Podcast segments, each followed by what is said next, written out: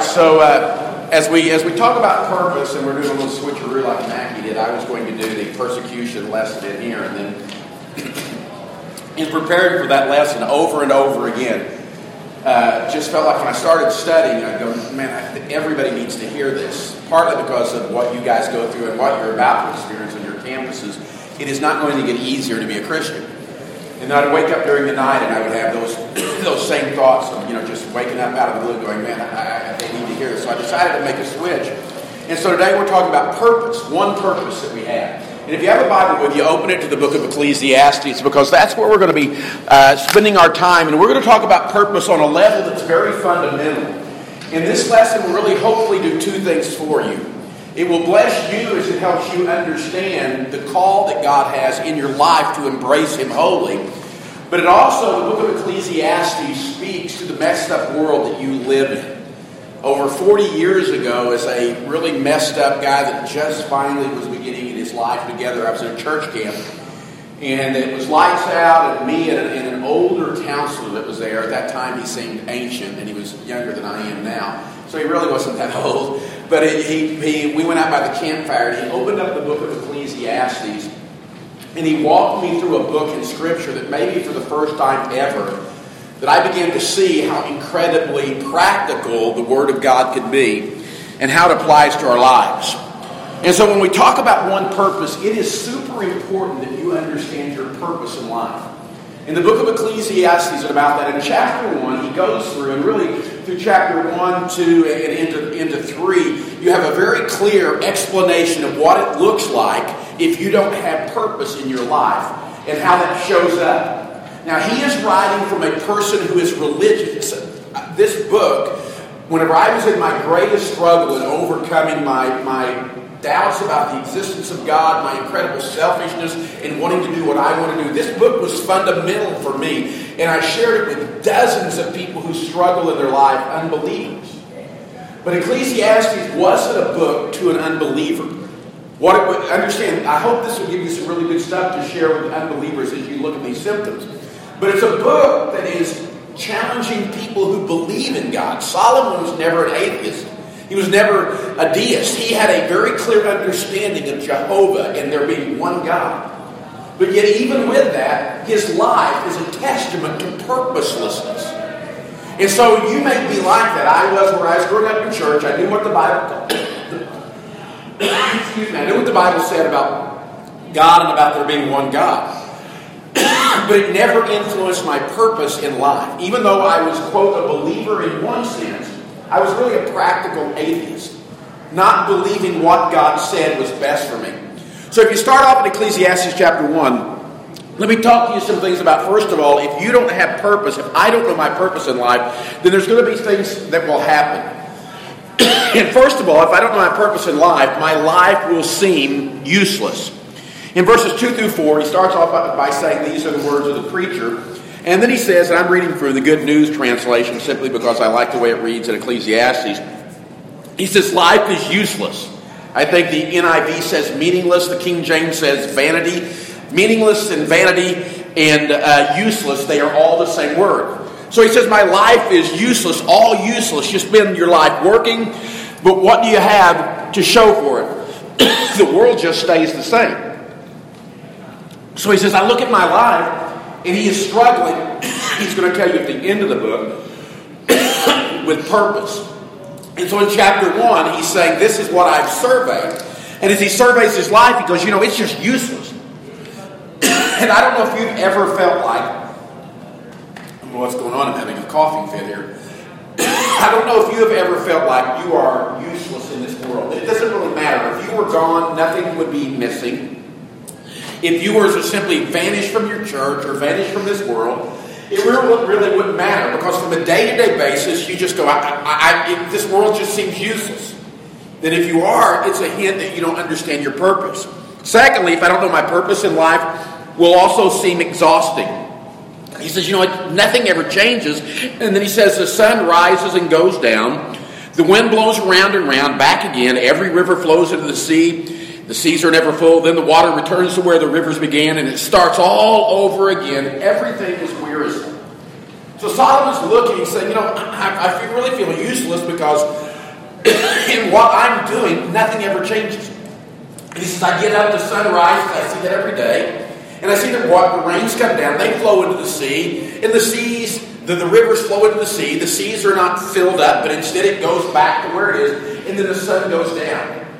And what he's saying is, when I get up and I go to class, and I study, and I eat lunch, and then I study some more, and then I go to, to, to my dorm, or I go to a ball game, and then the sun goes down, and every day I go through the same routine.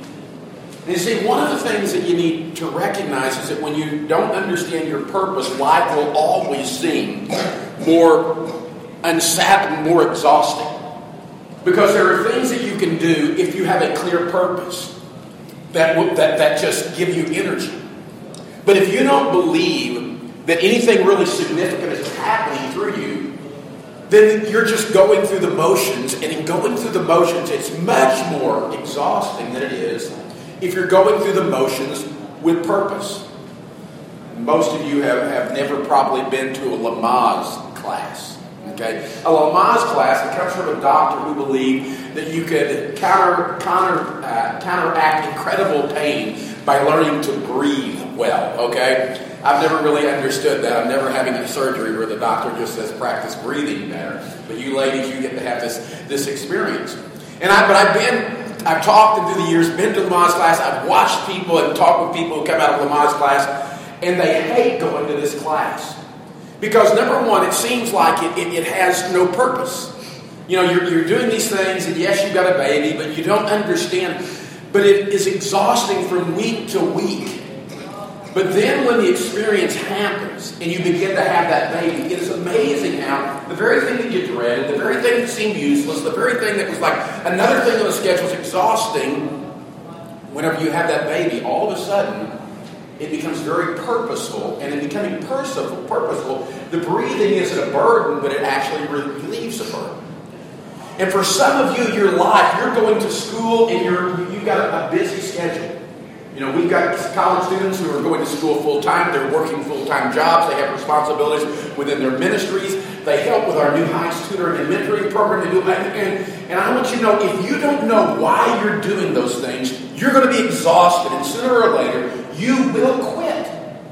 Because why you do things has a lot to do with your ability to do those things and endure through hardship. So if you don't know your purpose, your life will seem useless, your life will seem exhausting. Third, your life will seem unsatisfying. Solomon says, no matter how much we see, we're never satisfied. No matter how much we hear, we're not content. History really repeats itself. Nothing is truly new. Says, there's nothing really sad. I, I don't matter. I'm tired, and, and I don't get any satisfaction in this. Now, again, understand, as Solomon writes, he's not writing to atheists. He's not writing to people who have a false concept of God. They believe in a deity that's not a deity. He's talking to people who, as Mackie said, are your forefathers, your great great great granddaddy. And he's struggling with this even though he ought to know better.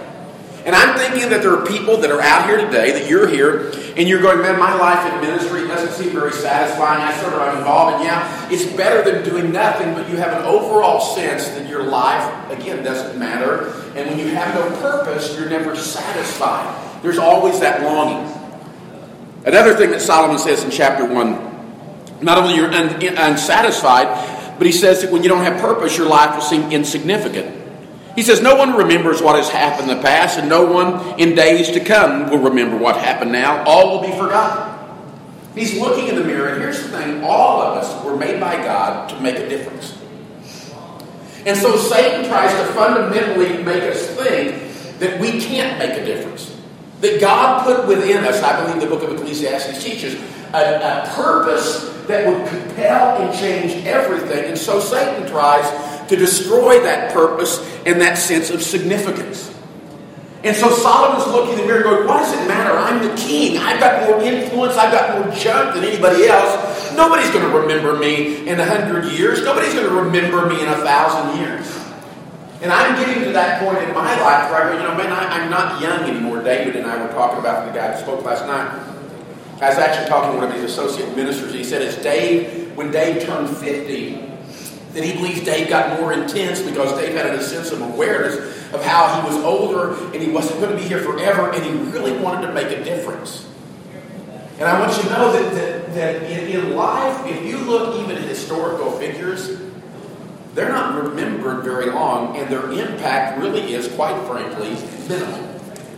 There's no piece of legislator that any of our, either our current president or our last president will have enacted that is really going to make a huge difference, and in, most of them will make no difference in eternity.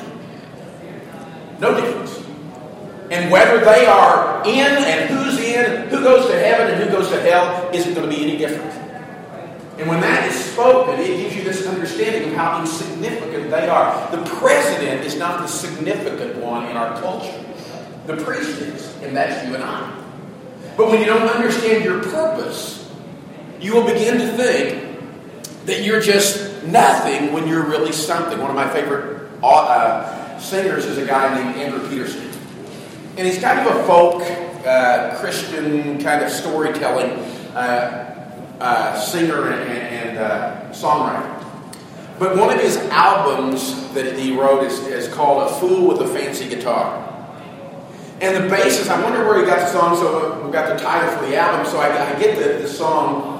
And it's his story of him looking in the mirror and going, I'm insignificant, I don't make any difference. And feeling as a believer the voice of Satan saying, You don't make any difference. So what if you're here? So what if you're in your campus ministry? So what? You, you don't look at it's just the same thing. Days come, days go, and when you're gone, you're going to be like every other college student that's on this campus and in this ministry. Nobody's going to remember your name. He has struggles with depression. He has struggles with things that haunt him from his past. He writes for my soul because I understand what it is to struggle with things that happened in your past and to be a person who is, because of those struggles and handling them wrong, went from being a victim to being someone who volunteered for hurts and things in their own life. But in this song, Fool with a Fancy Guitar, the whole premise is if I forget who God says I am, who God is, then I'm really even though I may be popular as a songwriter and I may be winning as a word, I'm really just a fool with a fancy guitar. But if I understand my purpose, that I am a priest and I'm a prophet, that I am a representative of the most important force in this world, then I'm much more than a fool with a fancy guitar. And I don't know what you are, what field you're in. But I have found people who are, and I counsel people and study the Bible with people who are brilliant. I mean, absolutely brilliant people that whenever I talk with them, I know that I've got to listen and I've got to speak because carefully, because they are brilliant and I am not, and I want to make sure that I'm connecting with them. But brilliance doesn't remove that feeling of emptiness and insignificance. It won't. Brilliant people have high suicide rates. And I think it is that they think they can figure everything, out, and when they realize that all the places they were looking were all the wrong places, they've exhausted their intellect and feel just as insignificant. And so they end their lives. I know great athletes, great athletes, who have, who have made it into money making positions who feel like they are, there's no substitute. I know people who had great hang-ups and, and, and, and drug addictions and broke free from drug addiction. But that wasn't enough to make them feel purpose. One of my best friends was a guy named Burke. And when I met Burke, he had been clean from heroin four years. Hadn't used heroin for four years. But when he talked to me, he said, Robert, he goes, I'm sponsored a bunch of people, I'm helping people get clean. And he goes, What good is it if you're clean and as a human being you're still a worthless piece of crap. And crap's not the word he used. He said, I'm really not making. He goes, I'm sleeping. I've, I've got three guys, four or five guys that I've sponsored. I'm sleeping with two of their wives. Went on to say, say things that he was doing. He goes, he goes, if I don't get to grips with who I am, I'm going to end up going back to the drugs. Even though I've been clean, and I'm, and he literally was a legend in helping other people. He felt insignificant because he didn't know his purpose. Another thing in Ecclesiastes chapter 1 that Solomon says is that whenever I don't understand my purpose, my life will seem hopeless. In verse 15, he says, What's wrong can't be right, and what's missing can't be recovered. There's just this hopelessness. And maybe you're here and you're going, well, you know, I felt that. I, I, I felt that growing up that there was no hope for me. That I was never going to be anything, that what I was going to be is some guy who maybe got a job in a factory, maybe was able to get married, probably wouldn't stay married, but more like that, be someone who ended up either being in jail or being addicted to something in my life would mean nothing. And I really didn't see any hope. And I was in church three days, three times a week. But I knew me. And when you know you, if you really are in touch with you, with all the twisted, demented things that you are, whether that would be you guys with some of the struggles you have or some of the girls, the, the deepness that you know, you look in the mirror and you go, man, I, I, there's really never any hope that I'm going to really matter. That I'm really going to make a difference. And that is a byproduct. If you know your struggles and you don't understand your purpose, then your struggles will destroy your life. If you know your struggles and you know your purpose, your struggles will develop.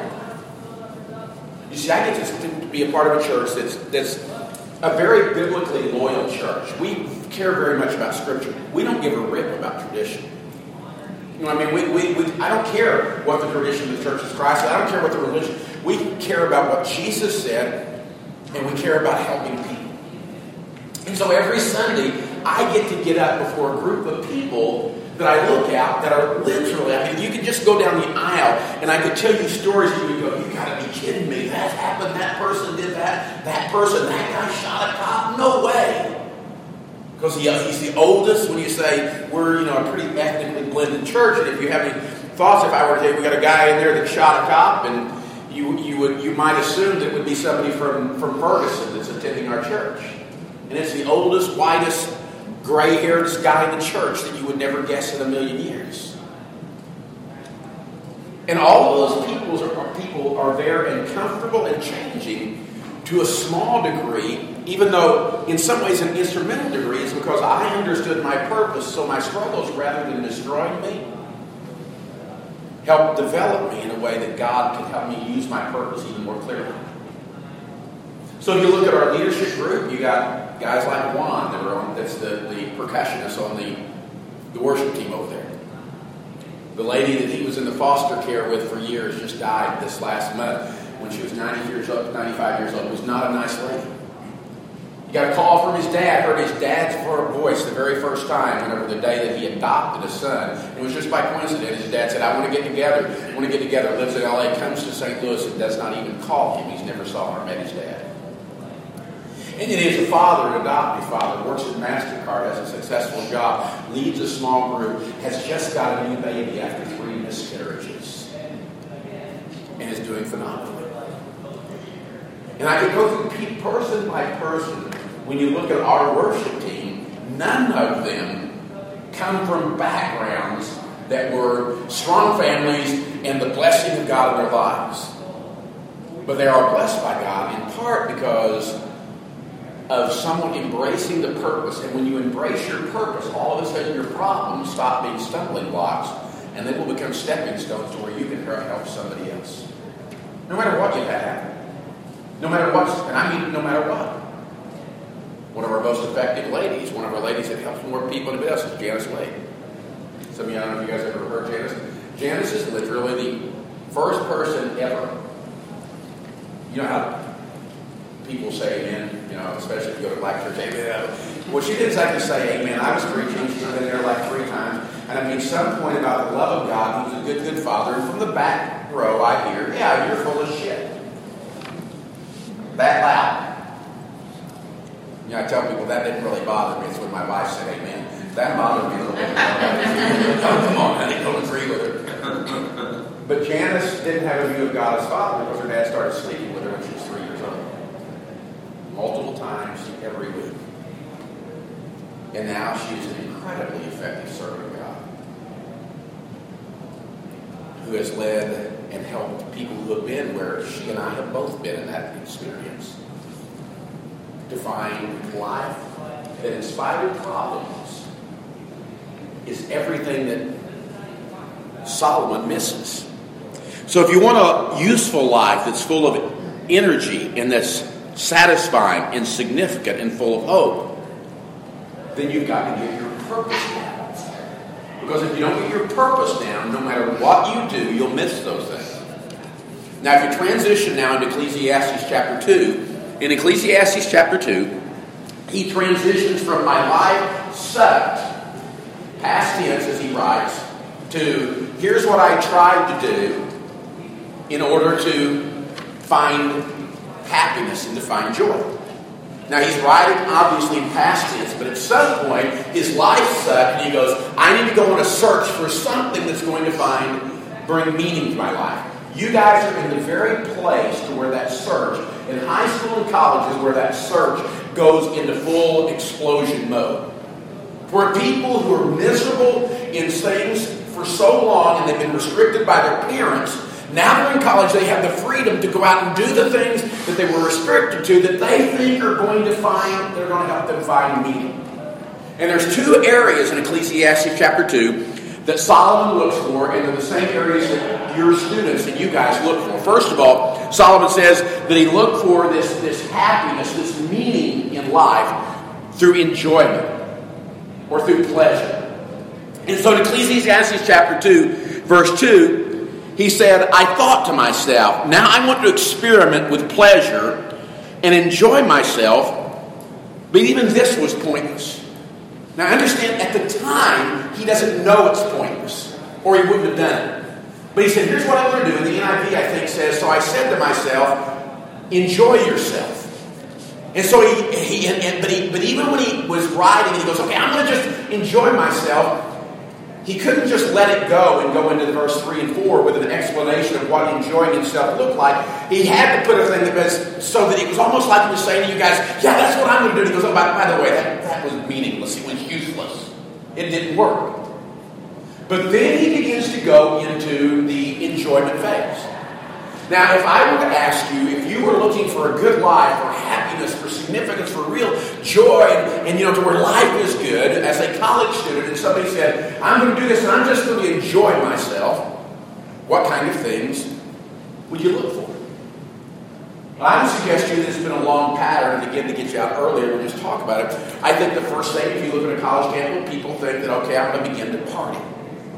I think most people, you know, begin in high school, but there's some students who really were, were kind of like me. I went to the parties and I would drink a beer and I would hold a beer, you know, and, and I'd get high and, do those things, but I would never engage fully because I had this, these, this moral compass and quite frankly because I had to write a speech about drug abuse and interviewed uh, and read interviews with addicts and I wasn't made to do these, this research. I, the topic was given and then I was terrified of what I read back then because whenever I was doing this, heroin was huge. 35, 40 years later, heroin's huge again. But I never would jump in. But in any college where you just kind of you, you lose it, girls that were relatively I don't know how you could be relatively pure. You know what I mean? But where sex was still had some degree of sacredness, where they wasn't just going to give themselves to anybody, and all of a sudden they're like everywhere with anyone at any time. And the person who would maybe just drink one beer and not get drunk is now getting drunk. And the person who would get drunk is now trying harder drugs. And you just look to where you have people, and, and the number of people on the college campus that flunked out because of those issues, because of drugs and alcohol, is incredible. What you need to recognize is all of those parties point to a very clear reality that they don't understand their purpose. And if you're struggling with that, it says that about you. And you will never avoid those things unless you understand your purpose. So I think about that first of all. Second thing I think about when I, if I'm a college and I'll say I'm going to enjoy myself, I think of obviously drugs and I think about sex. A relationship with somebody of the opposite gender that ultimately I think the girls are looking for a more meaningful relationship. The guys are just looking for sex. The guys will say, I love you to get sex, and the girls will get sex to say, I love you, but the truth is, it is a exercise in futility because it's selfishness times how many other people you're with at the moment. And then I think about just, you know, that third thing I think about is, hey, you know, whatever, whatever, whatever you're, you're just going to, you know, veg out and, you know, you got your music and all the college students have your different, if you go to, college, there's no more diverse group. You know, the, uh, people, you go into one one group of people and, and rap is their music. You go to another one, you're going to find out that there's another, you know, a, a, particular type of music, and you still got, you know, the people that are, that are the, like the, the people are into the hard rock. Whenever I go to SIU on campus years ago, and it's been years ago, but it was funny because you walk in and you see the segmented groups, and you would either see them by their ethnicity primarily, come into Cougar Village, and the blacks are over here, then you look over the of the Chinese and be over here. But then you would see a group of people together, and almost always, if it was an, any kind of diverse group, and there weren't very many of them, you would find out that they all shared an affinity for music. And so you had all at that time the, the alternative kind of, you know, Seattle sound that would be, and they all looked the same, you know, if you're going, they're pulled together. Well, in Ecclesiastes chapter 2, after Solomon says, okay, I decided I'm going to enjoy myself, he says in verse 3, I decided to cheer myself with wine to have a good time, and that I thought that might be the best way that people can spend their short lives on earth. He said, So I I'm going to enjoy myself. And he said, I was going to cheer myself with wine. It's a very kind of poetic way, isn't it? You know, I tell parents if your son ever comes in and says, and you ask if he's drunk, he says, No, I was just cheering myself with wine. That's yes, okay. That's what it means, all right? We're just translating from there. He goes, Man, I got him. And he goes, and, and again, remember he's writing in retrospect. So the, so the first verse will say, part of the verse often will say what he did, and then you'll get this sort of subtle, almost subliminal message like when he says, I said I'd enjoy myself. Oh, that was a waste of time, you know, almost parenthetically. So here he goes. So I said to myself, I'm going to go out and I'm going to, I'm to cheer my, my mind with wine. And I thought, what better way to spend my miserable life? Like, that really didn't do much for him. Notice what he says in the next verse in Ecclesiastes, Ecclesiastes chapter 2. He says, I acquired men and women singers. He didn't go to a concert, he brought the concert to him. Remember, he's got the money to do anything that he wants. So he goes, I just surround myself with music. Music calms the savage beast, right? You know, David, his daddy, when he had a lot of emotional issues, remember, he, somebody would play for him, and it would be, you know, and Saul, Saul would play for David, and then David, that same curative sort of thing that music can bring. And have you ever just saw people that just, just sort of immerse themselves in their world of music? And they're usually more the loner, they're put aside, and it's like it's an alternative universe for them. And I want you to know when you see that, you're seeing somebody who goes, Man, I don't understand why I'm here. I'm looking and I haven't found it, and I will isolate myself to this. And then the third thing he says in Ecclesiastes chapter 2, verse the second half of verse B, he says, uh, verse 8, he says, I acquired men and women singers and a harem. And then I think maybe sarcastically he says, the delight of the heart of men. Because, you know, I can, how, how, many of you guys, I don't know if you, I can remember growing up and, and, and the preachers at camp and other places would talk about sex and illicit sex and how purposeless it was. And man, you got it. I'm, I wasn't a child of the 60s, but it was still fresh in the mind. You had free sex. I remember preachers thinking, really talking about, man, how gross. And can you believe that? And I'm thinking, going, dude, that sounds awesome to me. Just being honest. Solomon felt the same way I did. But he says it sarcastically when he says, Oh yeah, I got I got the very thing that delights the hearts of men. But what he's saying is there wasn't any delight. And it doesn't take very long where you begin to figure that out. So in chapter one, he, he says, listen, here's what a life is like. If you don't understand your purpose, you're going to feel all these things. You're going to be useless. You're going to be exhausted. You're going to be unsatisfied. You're going to feel insignificant. And that insignificance is going to be like a dark cloud. You're going to feel hopeless in all of these things. And when you feel like that, you're going to try to cheer yourself up. You're like, man, I just need to throw off the restrictions. I'll go party. I'll just surround myself, man. We'll have the music loud. And I'll find somebody to hook up with. And everything will be fine. But it doesn't work that way. Because if you read on in the book of Ecclesiastes, he goes, man, I, I, I not only did I try through being able to experience pleasure, not through enjoyment, experiencing pleasure did I try to find purpose. He goes, I did, that didn't work, so I, I tried it through excelling, being really good at things. And if you read Ecclesiastes chapter 2 again, he says, I tried finding my purpose by having more stuff than anybody else.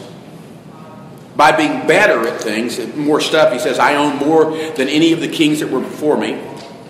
I tried it by being the best, and maybe you're you're, you're that person who's going, man, I'm gonna, I, I want to, one of my other sons, a, kid that grew up living in my house, not on from the time he's in eighth grade, he was probably there 50 to 60 percent of the time.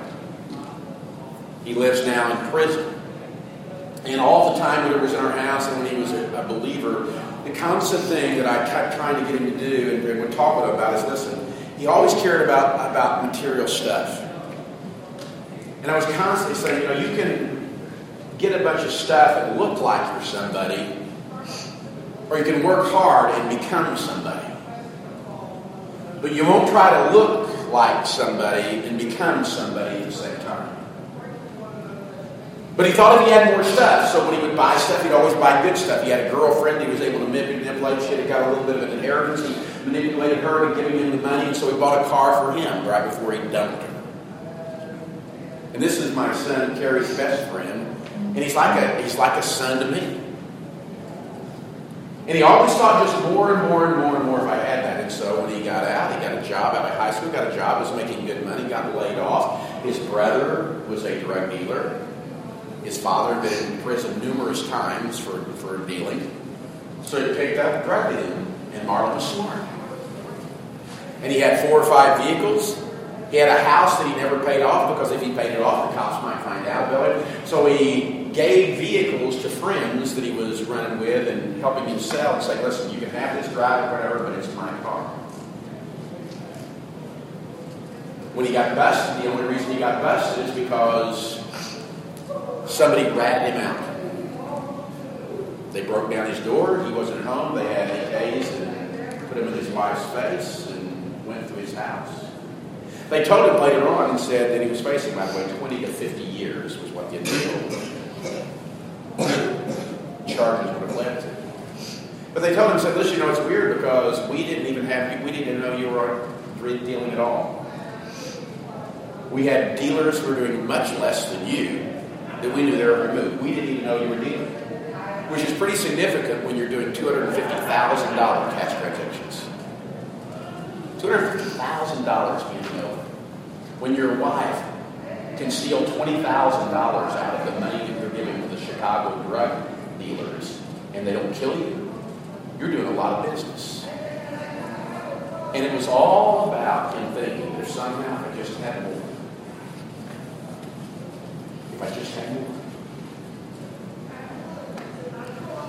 It didn't work. It didn't work for Solomon. Secondly, he said, by being the best. So I became greater than all the kings that ruled in Jerusalem. Some of you will never party. What you'll try to do is be the straight A student. You'll be the first one that graduated from college. You'll have that, whatever it is you're the best at, you're the perfectionist. And the only problem with perfection is that it's an illusion. I don't care who you are. You know, one of the common traits of somebody with girls who have a massive eating disorder? They're perfectionists. You can parallel girls, your likelihood to have a eating disorder with how concerned you are with your parents how well you do in school. The better you are at those two things, the more likely you are, because often those are control factors you're trying to substitute for purpose. So Solomon says, I tried to have the most, I tried to be the best, and he says, I tried to work, work the hardest. I, he said, I found great pleasure in hard work. An additional reward for all my labor. Not only did I get stuff at the moment, but man, I liked working, but yet it didn't work because he says all of these things left me hating life. Here's what he says in Ecclesiastes chapter 2, verses 11, and then down to verse 18. When I turned to look at all that I'd accomplished and all the hard work I'd put into, into it, I saw that it was all pointless. And I gained nothing for my accomplishments under the sun. So, you know what says next? So I hated life. You know somebody that's suicidal? Sometimes suicide comes from a deep mental disorder. Often, suicide is just simply the result of an exhausted purpose. They tried everywhere.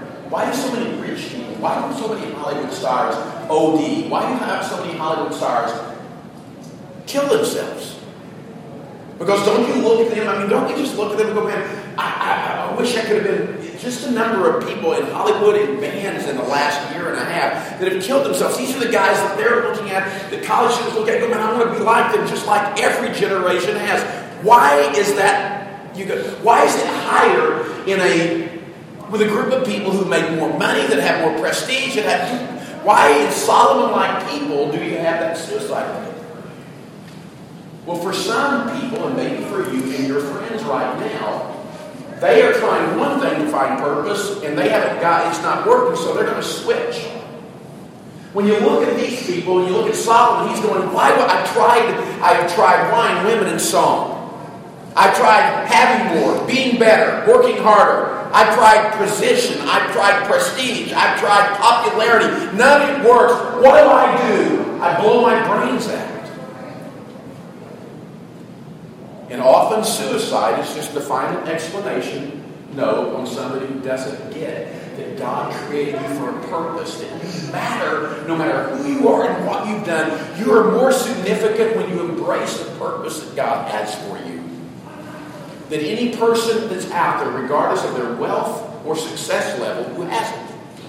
You guys need to know that you are the most significant force on your campus. When you walk into any class, brothers, sisters, when you walk in, you may look at the prettiest girl, the smartest girl, you may look at the one that's going to get the best paying job. But what I want you to know is that you need to look not with a self righteous, I'm better than them, but what you need to recognize is you're the most important person in every class, on every campus where you are. You matter if you have your purpose down. If not, you're just one of the other people who are ultimate losers. Because what does it profit a person if he gains the whole world and loses his soul? What Jesus said is, if you lose your soul, you are the ultimate loser. And you guys are the one who have the key to bringing into the lives of those who are purposeless and broken. Man, it is so hard for my daughter. My daughter is Ashley. I, I think some of you know she's on the worship team. She's alto on the worship team. Ashley and Carrie, through high school, have always been committed followers of Christ who tried to reach their friends. But their friends, they never felt comfortable with the with the people that were of an upper sort of the snobs. So, by the nature of who their friends were, their friends had struggles sometimes that were. And over the last several years, both Carrie and Ashley have had probably a dozen friends who have either OD'd over the last three or four years, a dozen friends who have either OD'd, people that they were in high school with, OD'd, or killed themselves.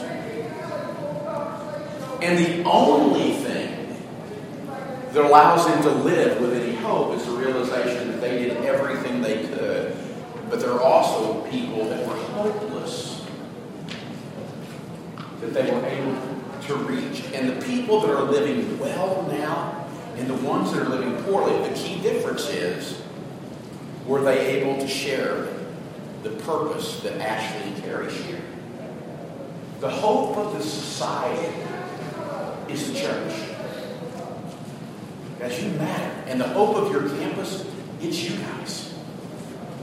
And so I want you to understand that if you embrace the purpose, I don't care what you look like, I don't care how smart you are, I don't care how slow you might be. I think God uses me to let people know that anybody can be used. But you need to know you wake up in the morning with His purpose, and you wake up with a significance that no one rivals in that. So Solomon finally he writes through chapters of frustration. And he gets down finally, and, and in the middle of all this, in Ecclesiastes chapter 2, he makes a statement in the middle of this I'm frustrated, nothing's happening good, I don't find any enjoyment in life. He makes that's like this little thought because he says, Well, who can find happiness without God? Sort of this truth that maybe he doesn't believe before this, but as he's going through it, he's being brought back to the truthfulness. You see, you may not believe that you're significant, but I'm telling you, you're significant. When you look at Juan on the worship team, he was a high school student that reached out to him. When you look at Janice, who is the person who was abused, it was another college student that reached out to her. Craig is one of our core leaders. It was a high school student that reached out to him. When we sent out our church plan, we sent out of 35 people three years ago. 23 of them were run through our campus ministry from backgrounds that were broken. And they weren't run by smart, brilliant people that were better than you guys, because we don't have any smart, brilliant people in our church. From the top down, we just don't. We're stuck with us. But we're significant because of whose we are and the purpose we embrace. And man, I can't tell you how awesome it is. You know, do you know what it is? I, Juan and Summer, when they adopted Jay, Jenna, who is here, Jenna is my sister, my, my daughter-in-law's sister. What time is it? I don't to keep you guys too long. Pardon? 11.45? All right, okay. My, my, she was Jenna was someone who, Hannah became a Christian through our campus ministry, Mary Carrie. Jenna was rebellious. And by rebellious in her search for meaning in life, she tried athletics. She was an all-state catcher who was offered scholarships, but that didn't bring meaning. So she started drinking in high school, and in her drinking got kicked off the team and lost all of her scholarships. And getting back off the team and being depressed, she didn't go to college at all. She started using cocaine and trying to find cocaine. Cocaine controlled her life, so she needed people in her life. The people in her life were using cocaine. Happened to be ladies who were lesbians, so she lived in a lesbian lifestyle for several years. Now one of our youth leaders. She's out there with a little baby, or a young kid. He's not a baby anymore. With a man that loves her with all, all of his heart. And she's won because of the campus ministry. Her life has changed.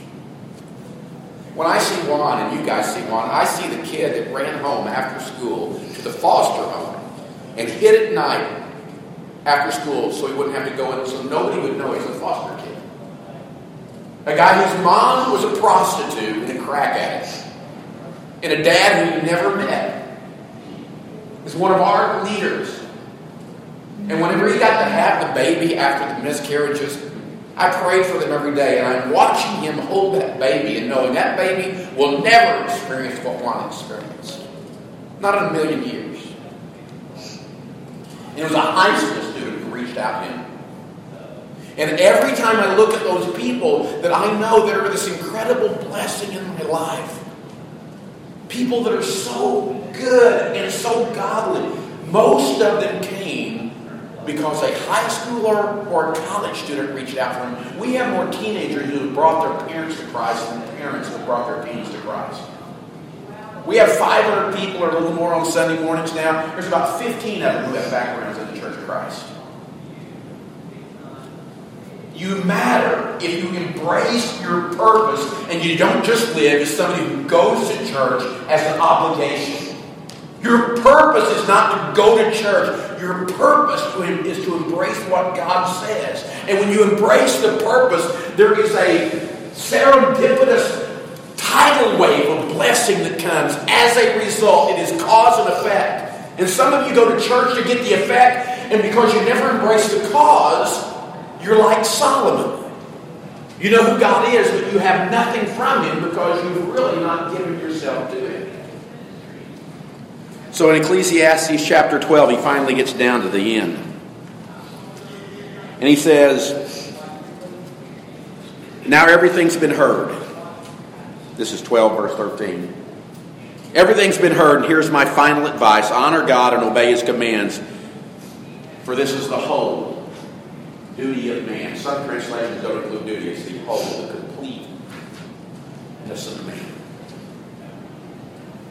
He says, here's what you, need, you need to focus as you embrace God. You do that by focusing beyond yourself and you focus on eternity. The Bible says you will live, and everybody you're around will live some way forever. And you're the only chance that some of them have to live forever. So you go onto that campus with your head, your head held high, not in arrogance, because you're looking for that purpose, who that person who will end their lives if you don't both embrace the purpose that God has called you for, the purpose to glorify God in everything you do, and bring others to. And if you will do that, your life will be richer and fuller than you can ever imagine. And if you don't, all you'll be is religious. And it's my prayer that you guys will get this as one purpose. Get behind your campus ministers. Become their greatest allies. You push that campus ministry. And Carrie and I, we pray this, that next year when we come together, it's time that we blow out this little facility. And if you guys will get that purpose, we will. Let's pray. Father, thank you for the students that are here, God. And I, man, I am so honored to be able to speak with them. Father, I know what a coward I was whenever I was a high schooler. And Father, even whenever I was old enough, and Father, I, I turned my life to you. And I was in school for ministry, but part of why I went to school for ministry is I didn't think I would make it unless I surrounded myself with people who were strong enough to, to, to buffer me and to support me. Father, I went because I cared about trying to be what you wanted me to be, but I also went because I was too much afraid to venture out. These guys venture out and live on the campus every day. Father, it's my prayer that they'll live with purpose. If they live with purpose, Father, they won't try to find meaning through enjoyment, and they won't find uh, meaning through through believing that somehow that, that they're better, that they can that they can somehow through pleasure, Father, or through prestige and being the best or, or having the most. Father, I pray that Father, you'll help them to know that you are in love with each one of them. Father, you've gifted them with special gifts, but Father, the most significant thing they can do to fulfill those gifts and to use them is to understand their purpose. So, Father, give them great courage. And Father, give them a great sense of purpose that they're looking around and realizing that they are the salt of the world. They are the light of the world. They are the hope of their campus. And Father, they are the hope of that person who will go through life depressed and into eternity lost if they don't live with one purpose. So, Father, bless us. Help us to learn from Solomon and help us to live in a way that gives you glory, Father. I pray in Jesus'